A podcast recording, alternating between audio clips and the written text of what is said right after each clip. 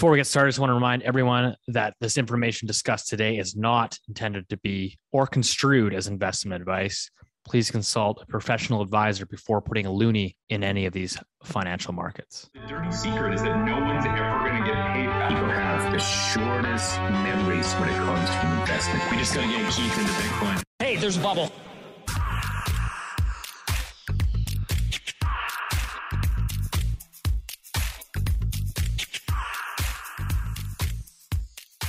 Welcome back to Loonie Hour, episode 92. As always, joined by the three amigos. We got uh, Keith Dicker here with his green shirt and Rich Dias over in Montreal. Welcome back to the show, gentlemen. Keith, you got a new shirt and you got a whale in the background. Yeah, I know. It's funny because until I met you guys, the only compliment, sorry, the only uh, comments about my uh, attire, it's never been very positive. It's always been a bit on the. So I love it. Yeah, you know, I, I like t-shirts. This is my respect the locals t-shirt. Did And, Miss Ice uh, Cap dress you? She pick your stuff? Sometimes. Um, yeah, and my mom's visiting for a few days, and she, uh, if you can, if you're watching the uh, the video version, she gave me a little like a it's like a whale. You know, you hang out of your on your window so the sun will shine through and stuff. So that's what you're seeing Oh, there now. Very cute. Rich, give me some mom tips. What can you share with me? Uh, well, we figured out why the air conditioning wasn't working. Uh, it's because it was on econo mode this whole time. She's just leaking. And so in the back, I, that's right. So now we're all good. Um, next, uh, as tomorrow morning, I'll be heading up to the country. I absolutely love the woods. Um, and years and years ago, I bought some land. Uh, you call me a prepper, call me whatever you want, but I'm gonna go up to the woods and chop some wood and go fishing and go swimming in the lake. It's sort of the best thing to do, really. yeah, you um, got like a the big parcel land there. You said you're going to I- build like a big cabin or something at some well, point. we'll see. Uh, definitely a bunker of some kind. Um, yeah, no, it's been since I've been a, actually. You know what the truth is? Since I read the book by Mordecai Richler called "The Apprenticeship of Duddy Kravitz," which I would recommend everybody to read. Uh, it's a book about a Montrealer who uh, tries to buy some land. And uh, anyway, it's a brilliant, very hilarious book. And if you're from Montreal or from from Canada, I think you'd really appreciate it. And so I read that book years ago, and then a month later, I got paid a bonus. And then within a month of my bonus, I plunked it all down on this land. And my mom thought I was absolutely nuts. Turns out it was actually a great idea. So all these years later, that's that's really my dream. But anyway, that's that's boring. Let's talk about loads of stuff. ne- What's going on with yeah, you, Steve? next Loonie Hour events in uh, Montreal. Yeah, and that's right. Bring an axe. bring an axe, bring a shovel. You're welcome to come and hang out. Um, but uh, yeah, no, lots going on this week. We've got the Bank of Canada, obviously, big announcement from them. We had the US CPI data. Um, just a lot of stuff going on in China, federal government, OSFI. It just, yeah, ton, tons to talk about this week. Uh, funny enough, I don't know if we actually chatted about it. We totally forgot to prep for this week's episode, but um, we did have a Twinkie bet on the US. I'm ready. You won. I, I've I've got it. I've got the Twinkie. You're back. You're back in Canada. The Twinkies are available. Keith, what do you got? So was it non-farm? Non-farm payrolls, and you guessed 209 or something, and it was oh no, I- it was you. You got it right. Tell us. Yeah, well, I think what what was the what was the estimate? It was like two twenty four. 225. I think I guessed two twenty four, and I think it was what it was in low low twos. It was lower than even Yeah. what I had. and there was downward revisions i think from the previous um month and interestingly which i thought was really crazy was there was a huge huge contribution from the federal government um which can be fine i mean it's neither here nor there but i think it was 60,000 jobs were um were from uncle sam which i thought was a really interesting very high number um so it was actually not a great uh not a great non-farm payrolls day um, I don't know, Keith, if you if you you want to show us. Keith, is that a lemon loaf? Well, it, it wasn't a great non-farm payroll day if if you were betting on it and you missed by a by a you know boatload, which what I did. Um, but it's kind of interesting because uh, a lot of the economic data come out of the U.S., especially on the labor market, it, it's been pretty strong all the time. Like it hasn't been surprising to the downside, and I think everyone will know by now that you know employment data can can be a bit volatile, you know, from one month to the next.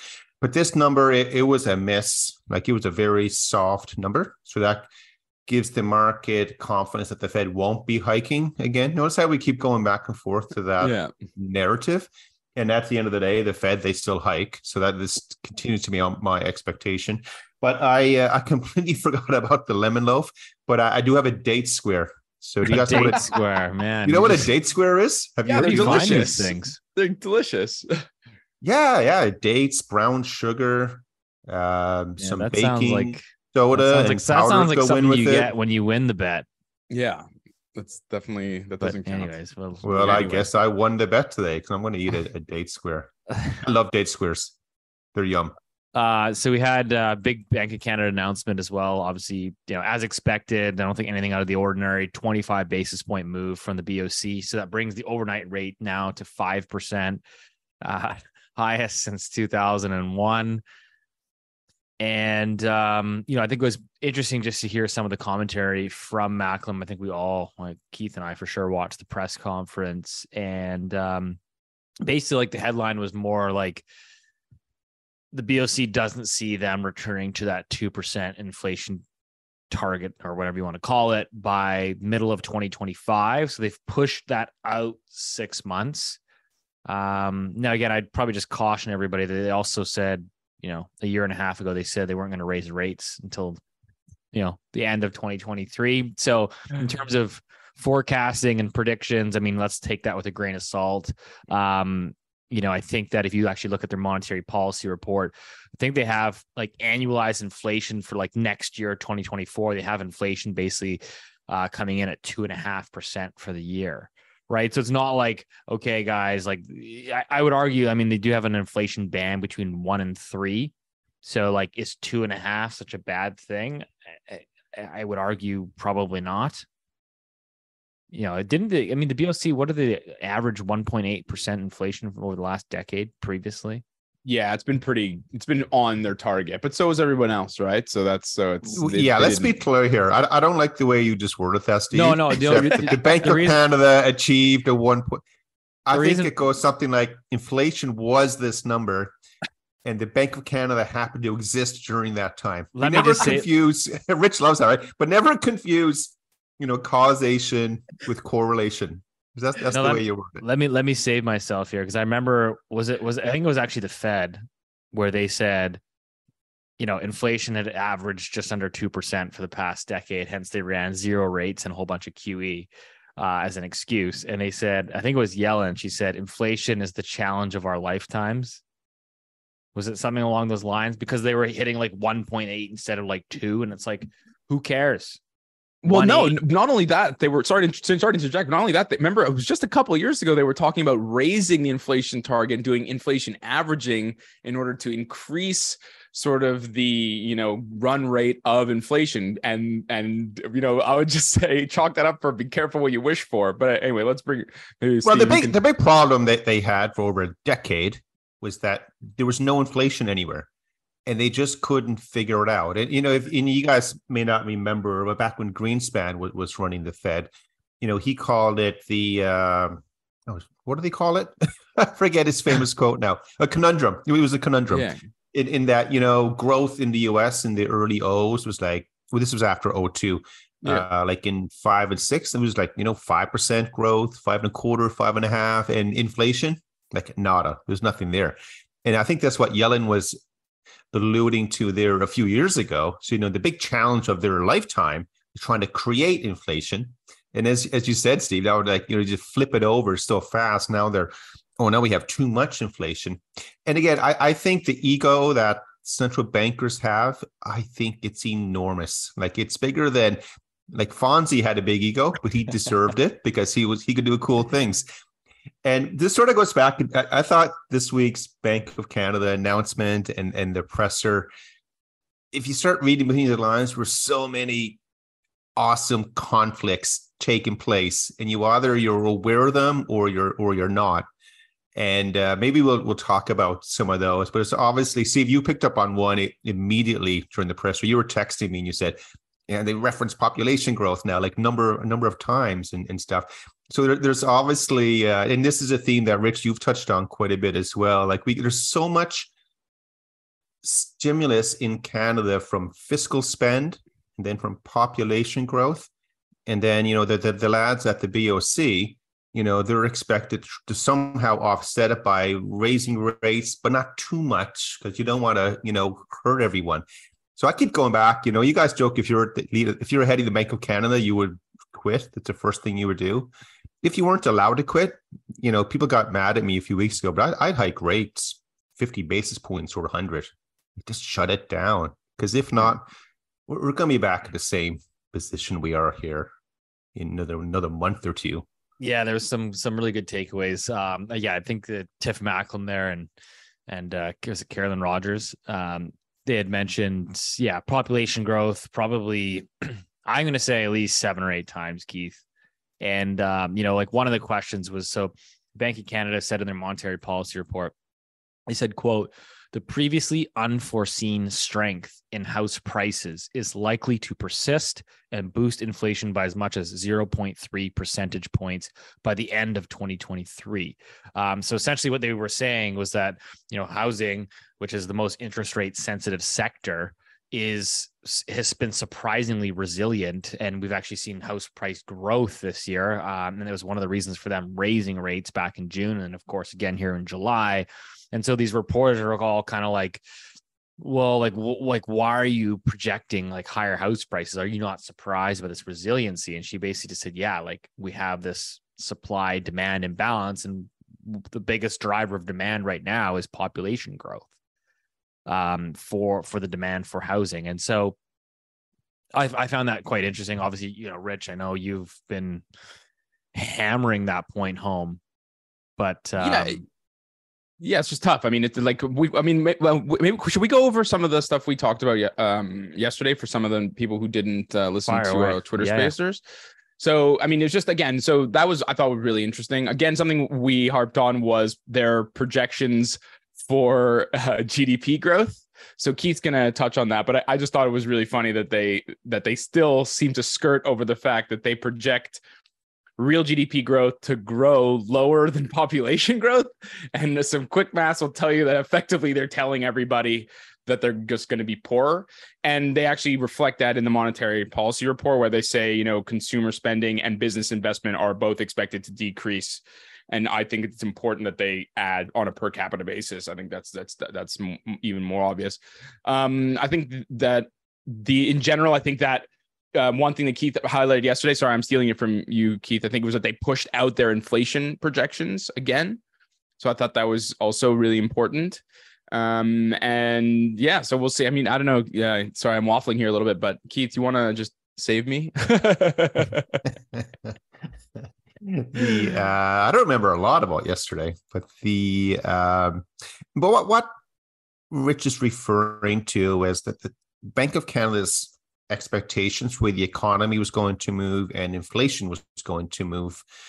They feel it, it's going in the right direction. It's going the direction that they that they've been forecasting, but it's going to take longer to get to the end game or the final result they want. Basically, that's that's what it is. So, um, you know, originally they're expecting to achieve, you know, the job is is finished by uh, the end of 2024 now they're saying it'll maybe take place in the middle of 2025. So that's where you get that six month, you know, pushback. Or Rich uh, push, Keith, I got a quick further. question for you because I know the audience that's listening to this is probably going to ask the same thing, which is okay. So if the Bank of Canada, again, this is hypothetical, if the what's your interpretation of it? The Bank of Canada is telling you we don't see us hitting our target now until another six months out, so the middle of 2025. Does that assume that the Bank of Canada, because they haven't hit their target, quote unquote, uh, that they would basically hold rates at these levels until they hit that target in middle of 2025? Uh, yeah, I love the question. Uh, so right now the market is expecting that the Bank of Canada is now done again. They, they've they've reached peak velocity, maybe if you want to use, use that word. Um, the Bank of Canada clearly stated that they are now data dependent from one meeting to the next. Remember, they paused in January and then they raised by 25 and now another 25. And as they will tell you, they, they think they're they're achieving their job. They're doing exactly what they were meant to do. Uh, you know, Steve, you mentioned they have a big sort of sledgehammers. They really the, the main tool that they use to do things. And whether they hike rates again, we'll we'll have to wait and see. But they they were they were hawkish, but they were soft about it. That's the way it came across.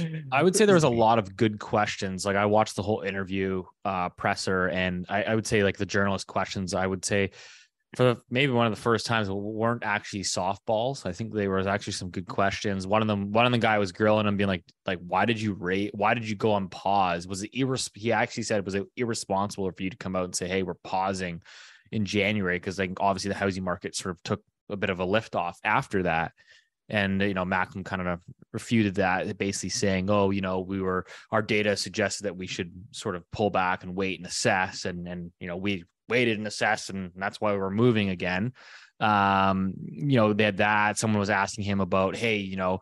In headline inflation is at 3.4 you strip out shelter inflation or, or sorry mortgage interest costs which is your sole doing and you're at two and a half percent cpi should you be still raising rates in that environment? And he was like, well, no, you can't strip out one thing out of the basket. We have to look at all of the items in the basket. So he kind of, I think he answered a lot of questions that were on Canadians' minds.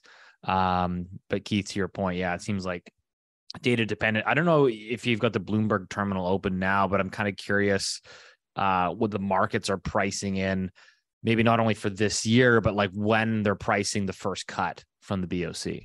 Sorry into the show. Just want to remind you guys the Loonie Hour live event in Vancouver is taking place July 27th at the Hollywood Theater in Kitsilano, Keith's favorite spot. Come hang out with us on July 27th for food, drinks, live podcast, Q&A, pictures, questions, all the good stuff. There is a Eventbrite link in the show notes below where you can get uh, your hands on some tickets. Looking forward to seeing you all there, and we appreciate your support. I'll pull that up here as we chat.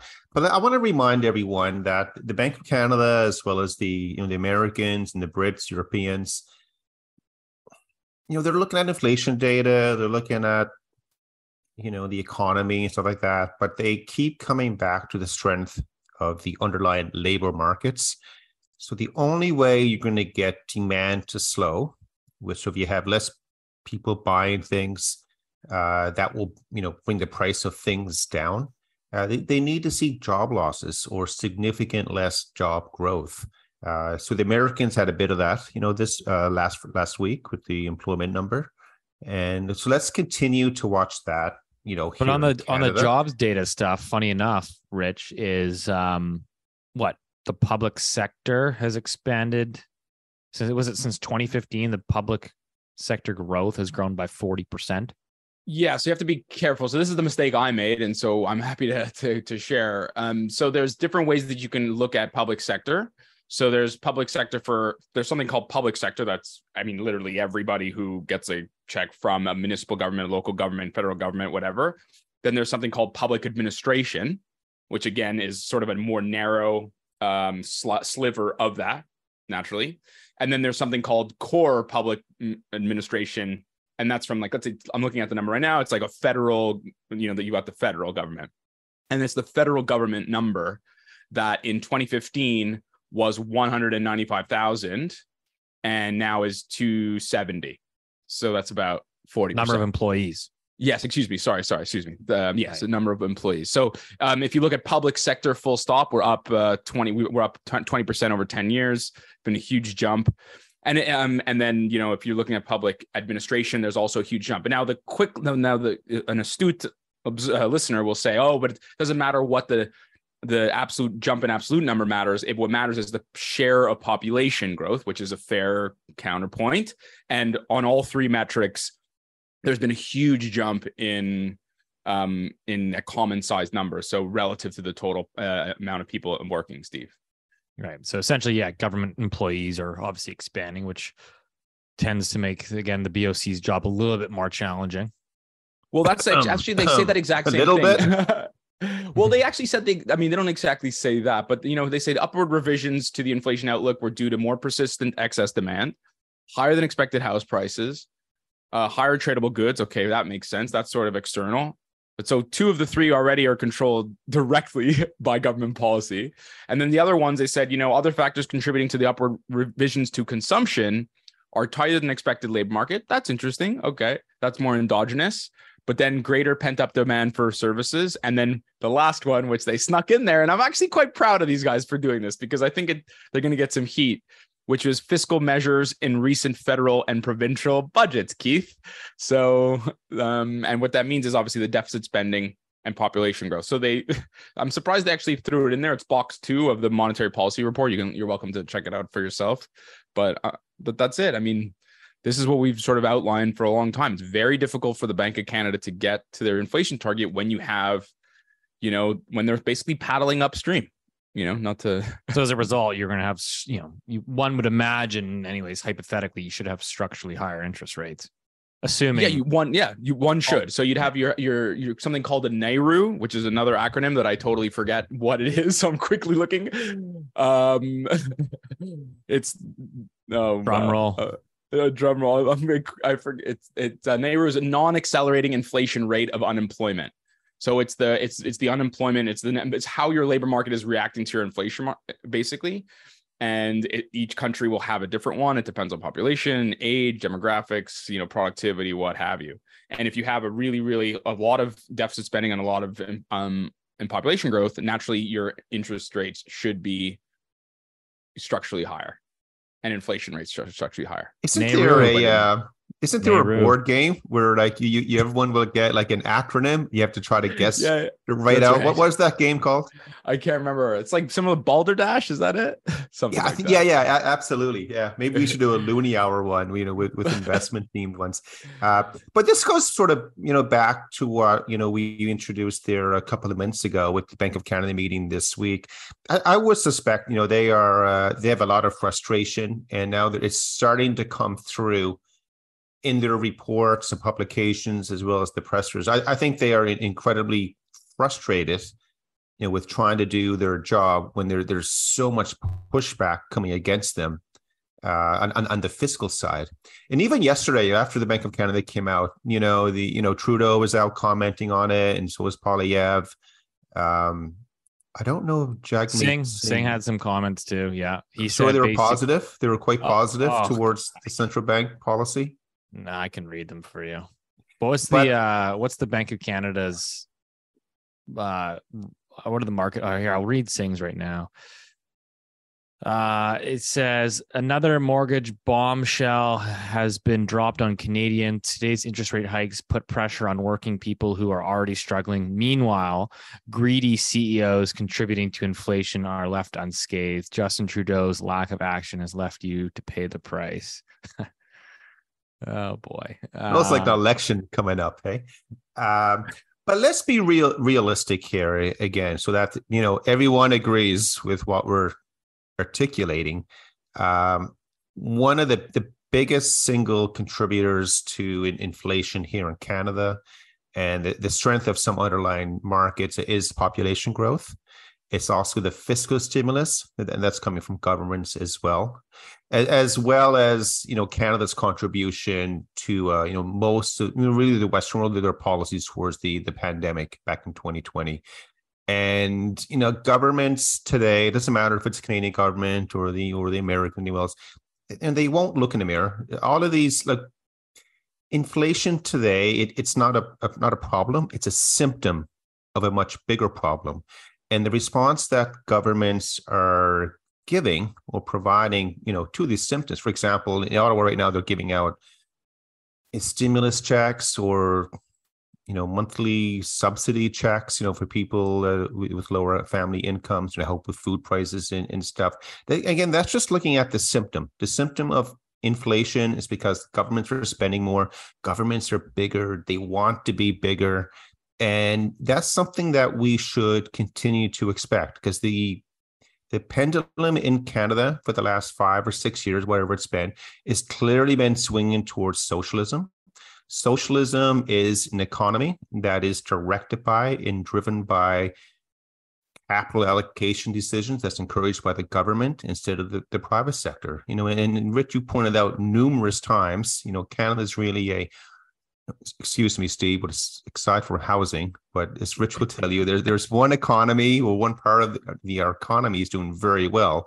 Uh, then that that is a net exporter. It's really helping, but we're not attracting foreign capital into the country. So so until this pendulum swings, you know, we we should expect to see this, which means you got to expect the Bank of Canada to remain frustrated now, unless there's an accident of, of some kind coming, you know, maybe they they will hike again. Steve, to answer your question, uh, there are no more rate hikes expected right now to the end of this year for the Bank of Canada.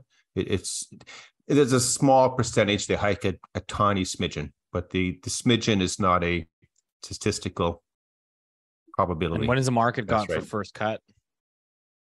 oh, there's no cuts. They're, they're not pricing in any cuts. They haven't right yet. priced even keep- like into 2024. No, 12 months No, out, it's still flat. Yeah, yeah. Okay. Um, There's one more. but Sorry, again- just Keith on the other. Oh, sorry. Go ahead.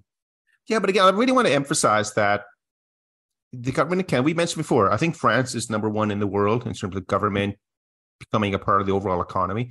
Canada's catching up in developed quickly. markets, in developed markets, in developed markets. Right. correct. There's emerging markets with that are anyway. Sorry, Keith. Yeah, and Canada is is catching up here. You know, very quickly.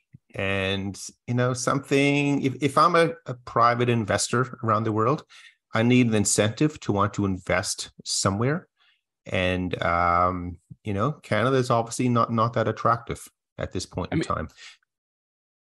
sorry, there's one angle, sorry, Keith, that you you forgot to mention. And I think that our government always forgets to mention. And it seems like everyone, I feel like I'm taking crazy pills. Productivity growth. It's also that's the other side of that coin, which is so a small pushback is what you, in theory, one could have a large government as a, you could. I mean, I wouldn't recommend it, but one could have government be a large chunk of your economy if you have a significant amount of productivity growth uh, but obviously usually those are not necessarily related but and the, the problem with canada is we have very very very poor productivity growth and th- and then we have done so for a long time. I mean i've referenced you know research and development spending so i won't get into that too much but that was that's the other point that we seem to fail to talk about and we need to bring and make that more of a sort of part of the conversation is the is the productivity growth piece and and canada's really doing quite badly and just to uh, avoid any comments about me not knowing what I'm talking about, which is sometimes true,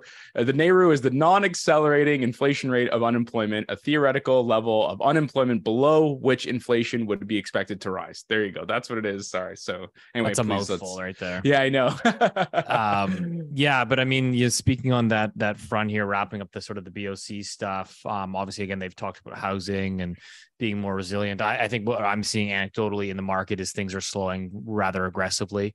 Um you know the end of the spring market slash sentiment is starting to change once again. Um still running into inventory issues but um yeah, uh, interesting point too, Keith. I don't know if you saw this, but uh, OSFI was out this week, so it's the bank regulator uh, talking again. There's been a lot of conversation about these variable rate mortgages and what to do with these, you know, amortizations that are growing. People's uh, mortgage balances are actually not contracting; they're they're growing um, because their interest is being basically deferred and tacked onto the balance. And so OSFI has come out this week and said we've got a proposal in the works um, that says that any of these banks that have these variable rate mortgages that are basically, you know, the amortizations are blowing out, we're going to force the banks to hold more capital against those loans uh up to so basically if if the loan to value exceeds 65% loan to value they're going to require the banks to hold more capital uh, against those loans. And so just for those that are maybe wondering it wouldn't have any implications on people that already have variables. So let's just say you have a variable with td bank and you know your your balance is growing because you're you know you're not adding anything to towards the payment uh because you've hit this trigger rate you essentially would be fine it's moving forward uh, and it sounds like this OSFI change will come in in the in probably Q1 of 2024. Expect a lot of these banks to change their variable mortgage product for new issuers. So, for example, they could do what RBC does, which is um, RBC forces their borrowers to pay all of the interest. So you can't defer the interest; you have to pay all the interest. Uh, or you could do what Scotia does, which is they're they're they literally have a true floating rate, which is your your your interest and your mortgage payment will go up uh, at every Bank of Canada rate hike. So expect a lot of the Canadian banks to follow down that path um, in Q1 of, of next year. Sort of tying into that whole because the whole theme is about you know household credit basically. I mean that's what we're talking about here. Uh, one item that was mentioned a couple of times during the Bank of Canada meeting this week was, and, and they were they were framing it as as a positive discussion. And I don't think it's positive at all. I think it's the opposite. Uh, they they talked about how Canadians are using savings to help to supplement their spending now. So, and the, the reason they built it as being a positive contributor was because people accumulated excess savings since the pandemic, because you know most people continue to got continue to get paid. Uh, work from home, you have less spending less money and, and stuff, so you accumulate a lot of money uh, not a lot. People, some households accumulated more cash and savings. But if we continue to go down this path where households, not only in Canada, but in America and elsewhere, we have to use savings to supplement your day-to-day living, you know, eventually the savings, it, it does run out, it, it gets dry. So that was something else that came up. And, and it sort of led into, I think it was the third question yesterday, sorry, on, on Wednesday. Um, because this is it was yesterday. Today's Thursday. We record on Thursdays, right? And yesterday was a Wednesday. Yeah, it was uh, yesterday. But, yeah, it was. Yeah. Uh, yeah, I'm, I'm in t-shirt mode. Check your right? show notes, bud.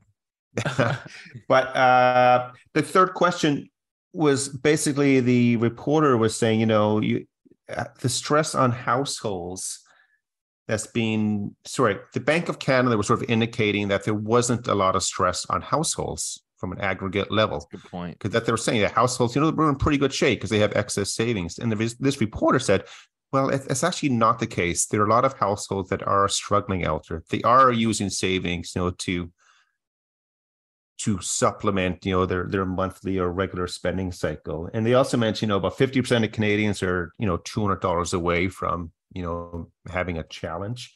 And I thought it was such a great question. And you know, it, it, the question just landed on deaf ears at the Bank of Canada yesterday. You know, they didn't really get into that. But if you they want to, you know, try to become endearing to people who are watching, because more people are watching it, they kind of need to be a bit more empathetic, at least, to, to what's happening because it ain't it ain't happening. Sorry to interrupt the show again. I just wanted to make a big announcement here for our Calgary listeners. We are coming to Calgary on Saturday, July 29th. We have rented out the Inglewood Lawn Bowling Center. So if you want to come hang out with Keith, Rich, and myself. We have rented out the entire Inglewood Lawn Bowling Center. 20 bucks gets you admission, unlimited drinks, including booze, food, pizza, etc. It's going to be a great time. Kind of come and go as you please, but we're going to hang out in the sun, have some drinks, and do some lawn bowling. It's going to be a great time. So if you're in Calgary and you're a fan of the Loonie Hour, come to our social event on Saturday, July 29th. There's tickets below in the show notes where you can get those tickets.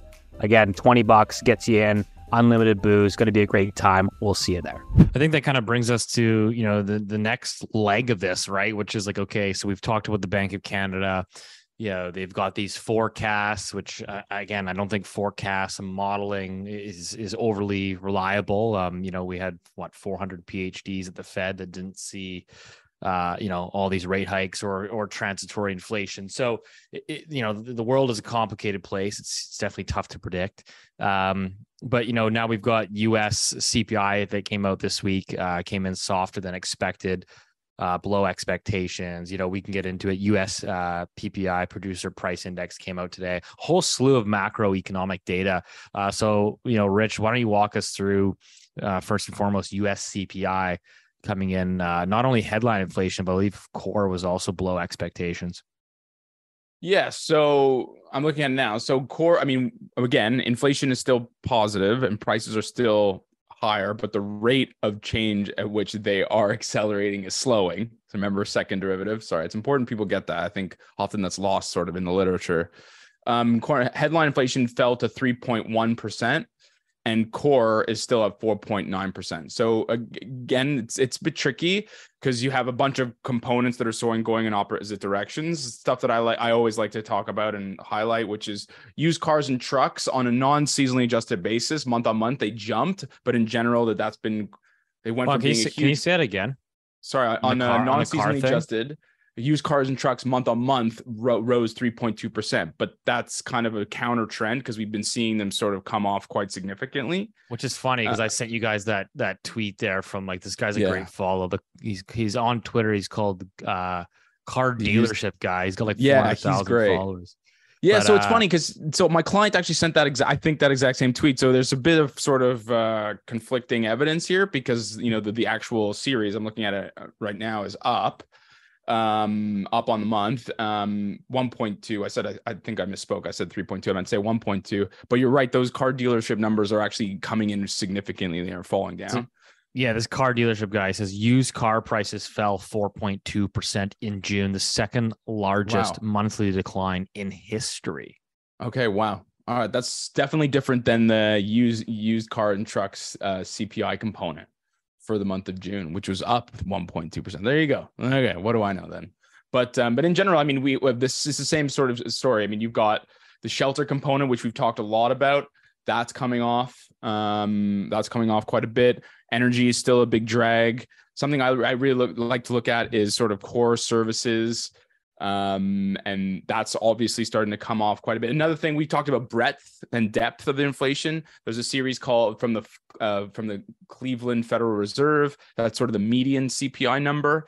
And that's now pe- has long since peaked but now falling so now it's at 6.4% so i mean the the story is and then sorry one more one more thing is core x shelter which is also a really important one and that fell significantly to 2.76% um, and so basically we're getting what we've talked about, which is, you know, the, the worst is far behind us now. Um, and so, and we're seeing basically not disinflation. I don't, I don't believe that for a second, but, um, or sorry, not, not, not, yeah, not disin, not, Not deflation. not deflation. Excuse me. Thank you for correcting me. Um, but we're seeing disinflation and, and obviously things are slowing. Keith, what's Um, your takeaway? That's the same thing. I mean, without going through those awesome numbers which gave us,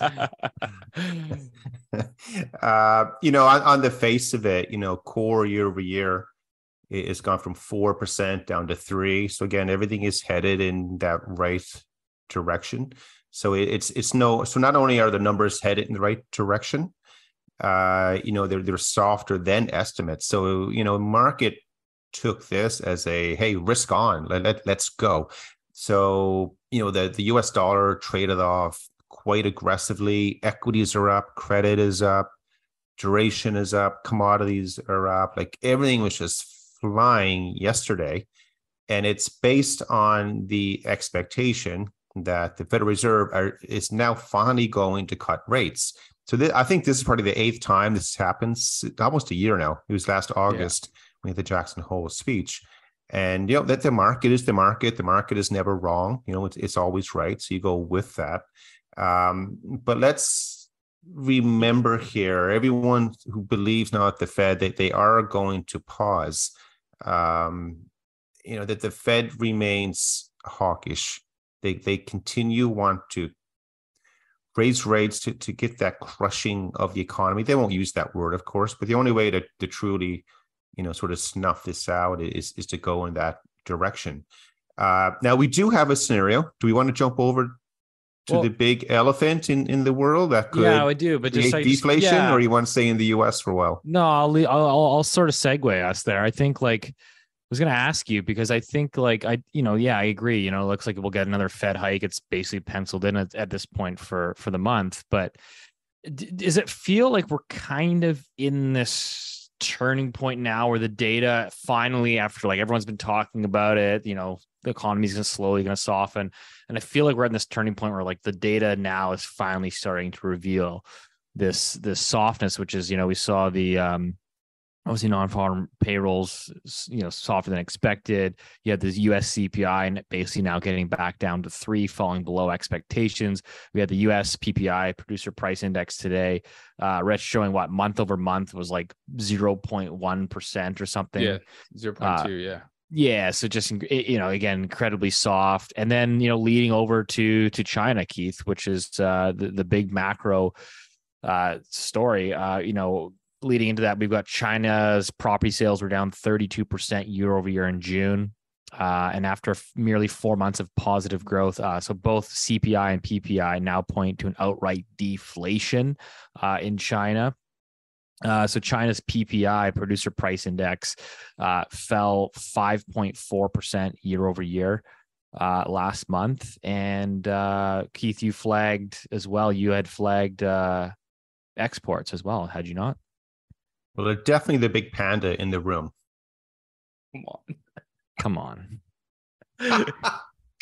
Oh, Rich, come on. You usually show me more love with that one. That was, that was terrible. That was terrible. Oh, I thought dear. so. Anyways, I- carry on. It, it just came to me. I wasn't even Sorry, ready I'm, for I'm that not. one. I'm off my game too today, so don't. don't. Uh, I wanted to swing back to the Americans for, for one more thing. So, you know, the markets are saying the Canadians are done hiking. The market is expecting the Americans to do one more hike. And then they're expecting a cut by January of 24. So six months out, you know, that there's a cut coming. So again, I, and it goes back to this conversation, Steve. I, I think the easy days for uh, forecasting monetary policy that is over on both the Mhm. upside and now the, the pause. Now we're going to get down. I think Rich, you've discussed this before. Maybe we go into this period where inflation it just it's just stubborn. It stays in that two to four percent. I know that's a pretty wide case, guys, in in in our world, but it just stays in that three percent range, and it's like hey, why do we now do we officially change our inflation targeting number and so forth? But so we have that there. So let, let's put that aside. So back to the big panda here in, in the room. Um, Hilarious. that's the sound. That wasn't even a, that wasn't a soundtrack. That was a real reaction. I love that one. Um, the panda in the room. We've been talking before about how China, like they're giving signals that they're they're struggling. So you're you're seeing it in specific headline news coming up all the time. Uh, we know they have a, a domestic growth problem. We also know that their banks are struggling because the central bank, you know, they're they're lowering reserve requirements and, and things like that. We're also seeing on aggregate data in that their holding of U.S. Treasuries is has has been trending lower. And you know, some people think, oh, they're selling their treasuries. That that's not the case. Uh, they have less U.S. dollars coming in from from trade, which goes to Steve's point about about their export machine. Uh, so when the Amer- sorry, when the Chinese have less U.S. treasuries, it means they are selling them, and that's because they need U.S. dollars to stem or try to slow down the depreciation of the um, of the yuan of the Chinese yuan, and, and that's been happening quite aggressively uh, as well. So where this sort of inflation surprise can come from, um, and it sort of goes back to the Bank of Canada presser yesterday. One of the reporters asked them, you know, what would be a surprise for you guys? And you know, he went from a from an academic discussion about inflation being at one rate versus another. I think the reporter was really referencing what kind of external shock could take place. And my answer would have been, hey, it could be China. So if the Chinese economy goes into a serious tailspin, so the little tail starts to go around, Rich, Pandas don't have tails. Well, they don't have tails. they're the little They have little- fluffy thing. I've never looked before. What are the? You've They looked. have a little little fluffy. It's not like a long tail. Do they have a long tail or no tail They have a small little poof thing. Poof. Or It's a cute little poof. This is- I think that's the technical scientific terminology. we need to get help on this one. yeah, we do. Maybe you could show a picture of, of a panda's ass here right now so we can get a. oh man, this is the the days of summer, right? Yeah, this is definitely the dog days of summer. Yeah, it, it is. However, uh, if the, if the Chinese economy does spiral downwards, um, that exports deflation around the world.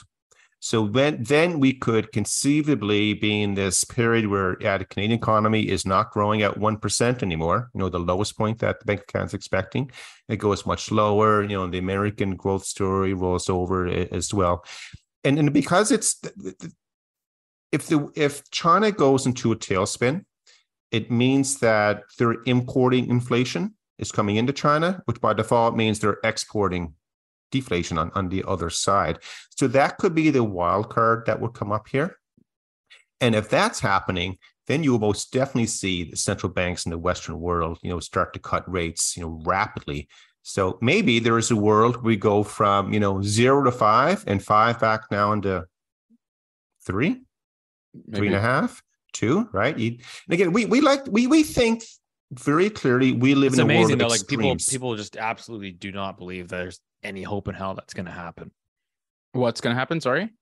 That there's going to be these aggressive rate cuts. I'm sharing that there's always the possibility I- that I- I'd agree. anything, yeah, because we live in a with the cent- policymakers around the world. They understand that we are at the end of this 40 year super rate cycle. It's over. And by that, I mean long term rates that went from 20% down to 0%. They left them there for 10 years.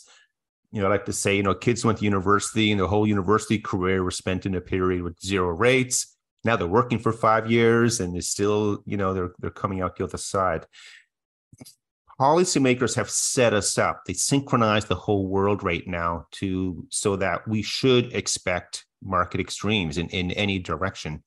So hey, if it happens, then all of a sudden, you know, mortgage rates are coming down again. You know, Party on. Steve- Bull market's Steve- back, baby. Yeah, bull market is back. Get those pre-sales ready. You know, I used to I used to be a bartender. sign you Now I own buddy. a boat. That's right. It's gully. But but, But- Steve, but back to China, that, oh, though. Yeah ahead, the, the chinese export number and it's not just you know exports to a specific country it's exports around the world for china they, they are really struggling and, and that's a market again canadians should be very aware of because they could have that that could be that external factor you know the panda could come in and you know hip hip check canada Oh, God. rich Well, I was just going to just be careful about the. Steve mentioned a point about the, the U.S. job n- numbers, and they did in fact come in less than expected, and which is why I had to eat a disgusting processed Twinkie thing. But I think it's important to remember there are some actually there are some key employment numbers that are actually still very very strong, and I think sorry just to be the counterbalance to that point, which is one the shortages. Whether it's the NFIB, the National Federation of Independent Businesses, they have uh, surveys just like they do in Canada about shortages and the and ability to hire workers and expectations for paying them more and expectations for hiring them more hiring them still okay still relatively strong. There's something called the US jobless claims. So you know when you go um, so there's initial claims and continuing claims. So obviously when you lose your job you you go to insurance claim and you ask for unemployment insurance or EI whatever it's called those numbers are steady to falling. So I think we have to be very careful. And something that we pointed out uh, several at the beginning of this year when all of those tech layoffs were happening, whether it was Meta or whatever, Twitter, all these things. So something called um, there's something called the Challenger Gray Christmas. I don't know. I think it's somebody's last name. Um, a job layoff data series, and that series again, you can freely it's freely available online, and it's gone. It's now making fresh lows. So now that so basically the announced job layoffs have are started to contract and so that that would have i mean that would have surprised me you know just a couple six months ago when everybody was worrying about the job market. And then the final thing is you when you look at the you my favorite the us diffusion index for the ism pmi services we're, we're seeing that the employment component of that broader index is actually relatively okay and has improved over the last little while. So it's just we're in this like weird you know like keith says it's it used to be very easy to figure out what monetary policy is going to do and now it's a bit trickier but to say that the labor market is sort of done, I don't know. I think that that's it's again, it's Well, a lagging indicator, and I think that there's still some strength there. Sorry, Steve. Yeah, sorry, I wasn't. Yeah, I it was definitely wasn't suggesting it was done. More just like okay, I felt like it kept like beating expectations, and it was like okay, we finally had one that was like below expectations, and then you're just more seeing like again like the PPI, the CPI data coming in sort of softer than expected. Uh, We're so a definitely lot of slowing. the There's no doubt know, about that. or For sure. ISMs coming in soft and expected. So I feel like that data, anyways, starting to to actually show up. Um, but yeah, I, I don't disagree with you. I think it's a it's a it's a tough environment to navigate for sure. I think what we need to do, uh, this has nothing to do with what you just said, but for the for the Vancouver event, I think we need to have a uh, an investment industry acronym trivia contest. contest. Yes, great. yeah, for freebies to throw some freebies, right? And you know maybe the diffusion index. That's a good way to not right? sell tickets. but you know, we're all talking about the same thing here. That right now, like the Bank of Canada is calling for this Goldilocks moment. Uh, same thing for the Americans, the Europeans. I did have a note on what's not happening Well, in Keith, Europe. I think by like the, way. biggest takeaway that I'm sure you'd appreciate is like it's kind of like it's like this linear thinking, Right. right? It's just like, oh, it's just it's gonna gradually slow and inflation will just gradually slow and everything's just this straight line projection based on what's been happening over the last three to six months. Um, but as we know, there's sometimes there's pandas in the room that uh can can you know bring shockwaves, uh things that people didn't expect or didn't, you know, things that you can't put into a model. Yes, panda's my joke. Sorry. What do we call the Europeans? Because they're, I mean, according to the Bank of Canada, their economy is effectively stalled. Germany, which was in recession last last quarter, has continued. Has I mean, the IFO, another diffusion index, I think. Anyway, their very important economic indicators are coming down.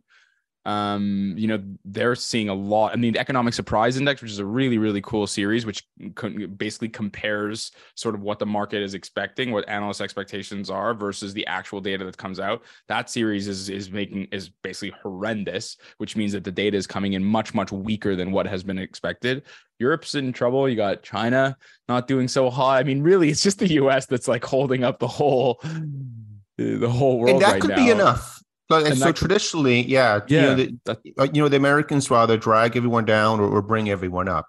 So you know It's a good what point. we, yeah, what we absolutely want to see, you know, from the overall financial health of the world is for the Americans not to have any stress. Maybe they get you know low growth periods with everything else is worked out, and, and they'll be fine. Um, you know, and that, I think that is the best what we can hope for. So we don't experience you know, in extreme and that we get, you know, perfect socialism, you know, for the next, as you know, I don't think it's going to Oh, happen. So speaking of socialism, so back in Oh, 2020, Here we the go. European uh, stimulus package, they call it the, big- the big Green Deal, I, I think. Um, remember, it was a, a 620 billion euro package. So at the time, I think it was almost a trillion USD. I think what was the uh, euro back at the time? Was it Oh, one in the one twenties? I think maybe something Yeah. like that. So it, it was a big number. So remember, 620 billion euros. Guess how much of it has been raised so far and allocated? 82, 82 billion.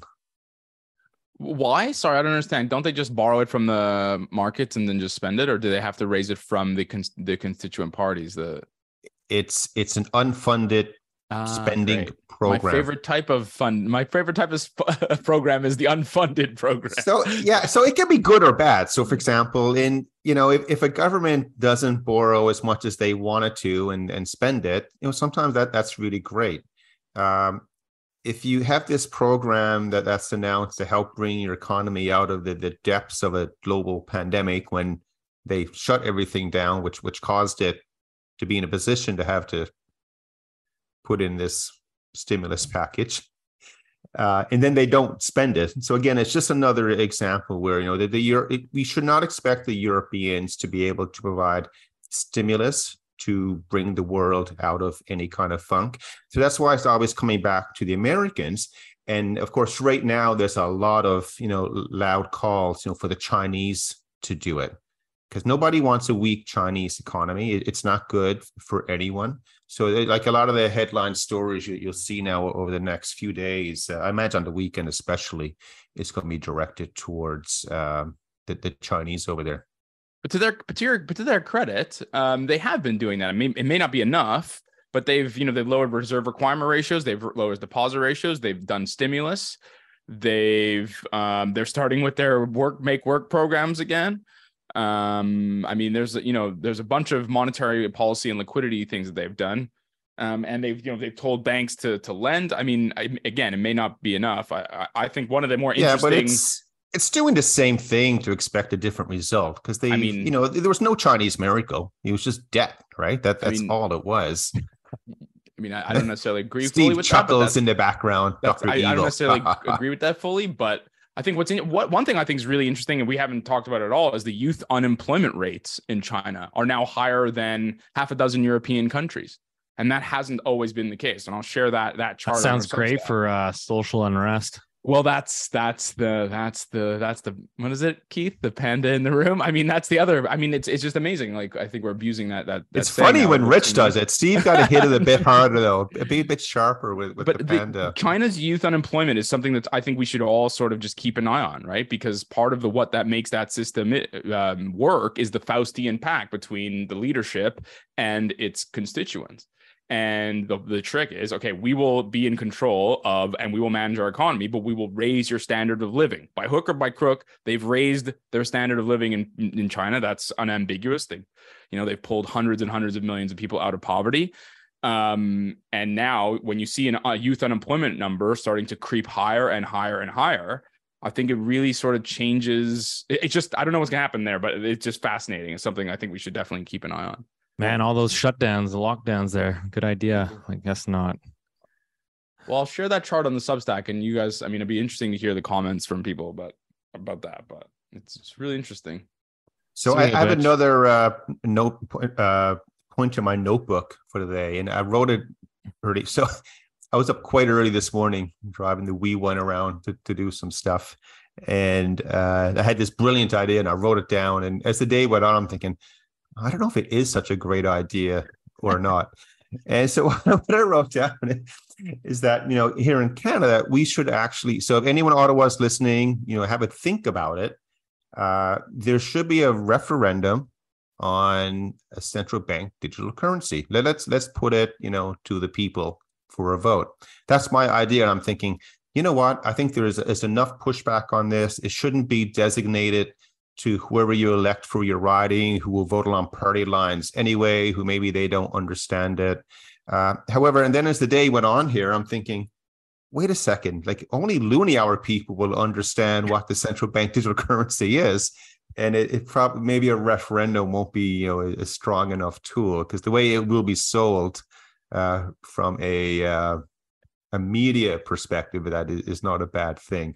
But I know I keep going back to the central bank digital currency concept because if, if we do roll into this debt problem, which I I think there's a very high probability that we are going to experience. That would be the logical, you know, next step, you know, just to step in to bail out, you know, different kinds of banks and and households and, and so forth. But how would you guys do it? Like, how would you? I'm definitely Want not a fan of ple- I'm definitely not a fan of plebiscites on technical uh policies issues. I think that Ha- yeah. hashtag Brexit, which was I I think that that's I mean I as a as a starting point of why you don't do those kinds of things. Number one, um, only those kinds of things only work in countries that have the muscle memory to do it. So it works super super well in a country like Sweden, uh, Switzerland, excuse me, where they vote on absolutely everything: the height of the minarets, the color of the of the you know the color of the fire hydrant whether you can eat bagels on a saturday i mean this the, the swiss vote on absolutely everything and in a country like that it works super well i think in a country like this i i don't agree with that at all they should just not do it no central bank digital currencies we don't need a plebiscite Maybe. Well, I got a story to bring up here too. I wanted to squeeze this one in at the at the at the final hour. Uh, speaking about voting for people and uh, having the authority to vote for certain positions, perhaps we should uh, be voting for the uh, federal housing minister, uh, who was Uh-oh. obviously appointed by uh, Trudeau. So he sent out this tweet. The only reason why I'm mentioning it is because I don't think I've ever seen a larger ratio on Twitter. Like this guy just got beat with a stick. I don't know whoever his comms guy is needs to be fired immediately. So the, the housing minister Ahmed Hussen, um, he wrote a tweet, which he actually, funny enough, he pinned to his profile, uh, and he says, "quote Now is the time for solutions, not political theater." While Pierre Poilievre and the conservatives are focused on cuts and far right rhetoric, we are focused on one thing bringing everyone to the table to get the affordable homes Canadians need built now. And then he basically wrote uh, an op ed, which is in the National Post, in which he literally went on.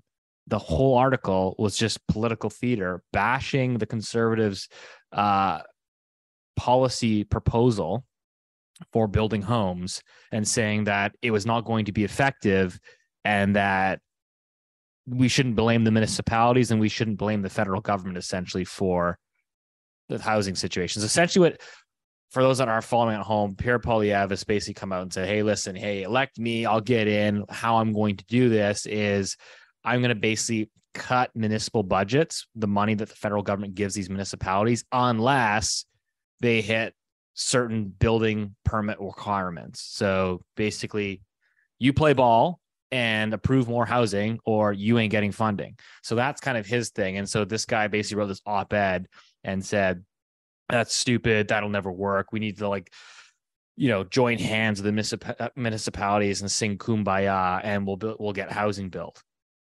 And like the fact that he wrote this as housing minister, which has literally done nothing for new housing supply, house prices have doubled since 2015, since they were elected. This guy has probably the worst track record on housing uh, of any minister, and so yeah, he just got just got absolutely obliterated. And uh, you know, funny enough, looking at this, so residential, we've talked about this in the show, but residential permits right now, residential building permits in Canada on a six month seasonally adjusted trend are running at the lowest levels in almost 15 years.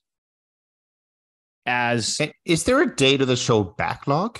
Like, is this it's just not enough being applied for, or is it the No, you know, everybody's the not- approval end? it's basically like if you're a developer, like are you're gonna because when you submit that when you submit, let's say a development permit, right? Like you basically have like so you're gonna spend all that time, money, uh, and you're gonna issue you're gonna apply for the permit. You typically have about two years to to to act on that permit. But if you're looking out and saying, "Oh gosh, like I don't know, mortgage rates going up, uh, central bank says, you know, we're not going to, we're going to keep raising rates, and and we're going to have to hold them here for a long time." Like it's not a very appealing environment to be out there actively building housing. So as these guys are importing a million plus people into the country, uh, unabated, housing permits are collapsing, and this guy, it's just I don't know, it's just completely tone deaf and uh honestly I think this guy should resign. It was is I it was in a bit uh, Give it was us, give us some I, examples I was, I was of the I was replies. oh give us some examples. Yeah, give us some of the more children-friendly replies. Oh God! I mean, I, I mean, just this guy, this guy. I mean, anyone can go back and pull it up. I, I, I don't even want to go back right now, but uh, Well, I have some constructive sort of addition to this conversation, which is to say, I think it's it's important to remember that you can, from a top-down perspective, improve housing supply. And we're we're actually, and uh, ironically enough, it's from a left-wing government, and the government I've NDP, submitted to you as evidence. Oh no, I was going to suggest uh, New Zealand as an example. okay, So not a totally, totally different uh, country from a cultural perspective. They have the same. They have really, really high afford. Uh, excuse me, housing affordability is horrible there. You know, um, loan to um, uh, sorry, house price to income ratios are similar. House price to rent ratios are similar. They borrow at the front end of the curve like they do in Canada. Um, you know, it's you argue it's a, you know it's a Commonwealth country uh, mostly white, mostly Christian. I mean, it's from you know, it's from it's basically a former, obviously former colony of the UK. So lots of similar, comparable things. Uh, lots of space. Country, the population concentrated in one or two cities, so you can see the stack and you can stack the comparables, and yet the the legislative body, the you know government in New Zealand has created, has basically forced down redes- rezone, rezoning rules and has increased supply significantly. Um, and now, listen, obviously, there's a lot of work to do, but you can, from his position as the housing minister, affect some change in, in this space. So I think it's it's I I, I read the article, um, Stephen. I think it's just bananas what he wrote. well, the, the fact that he wrote now is not the time for political theater, and literally just wrote a piece bashing another political party, like whether it was bashing the conservatives or bashing the NDP, is like you're literally bashing another party, but yet you you're the one that's in party for the last 10 years and you have literally done nothing. You have like the worst. It was just honestly, it was pathetic. So what the federal government should be doing again hypothetically as housing minister is they should actually be stepping in and filling the void right now. So what's happening right is the private sector is turning off the dials. So again you can argue I, I would say you could probably thank tiff macklem for this. If your cost of construction surges you know 500 basis points in 12 months a lot of projects die instantly. And so uh, the only way you, the private sector is rightfully stepping back because they have a they have a profit and loss balance sheet. The federal government, I think, should be filling the void today and saying, okay, we're going to build purpose rental buildings. Uh, you could repurpose empty office buildings. The Canadian government owns a, owns a ton of of land uh, so they could be definitely could be building on that land, and so I think they should be filling the void there. Uh, they could then try to incentivize the private sector. There's been talks about you know uh, getting involved in in working with the, with the provincial governments to remove HST on purpose built rental housing. I think they could actually remove GST as well, because uh, what happens on when you build rental housing, you have to self assess GST. Uh, which is the, the, dumbest thing I've ever ever even conceived. Uh, so that could be removed. So there's a lot of things that uh, that these guys could be doing as opposed to spending their time writing op eds and taking pictures on Twitter when they build, you know, 11 new units in some remote town. So my, uh, I did a uh, a co-op program at university. My very first job when I was in university was with Revenue Canada GST, Tell me so more. I was, yeah, I had to. I was involved with like you know, as, as these GST assessment uh, returns they would file. That was the official title. What I really did, I ran the uh, the office hockey pool. Before yeah, Yahoo, that's, a, that's an important job. before Yeah, the internet, yeah. before the Yeah, internet, it- that was a full time job. It was, I don't know, it, it absolutely was. You know, the And, commissioner uh, of the hockey league is uh is, is a thankless job. Anyway, guys, there we go. There I we think go. that's a I think that's a good place to wrap it up. Uh, to the housing minister, if you want to come on and and you know rebuke my comments and have a debate, uh, you're more than welcome to to send us an email on the show here. Um, but uh, as always, guys, we appreciate your support. Just uh, again, a subtle reminder: our Vancouver event here on July 27th, about 75% sold at this point. So, uh, still got a few tickets kicking kicking around. Would love to meet uh, a lot of you guys, uh, a lot of our listeners here. And so, July 27th, uh, there's a link to the Eventbrite page to purchase tickets in the show notes. So, go check that out, and uh, we'll see you next week.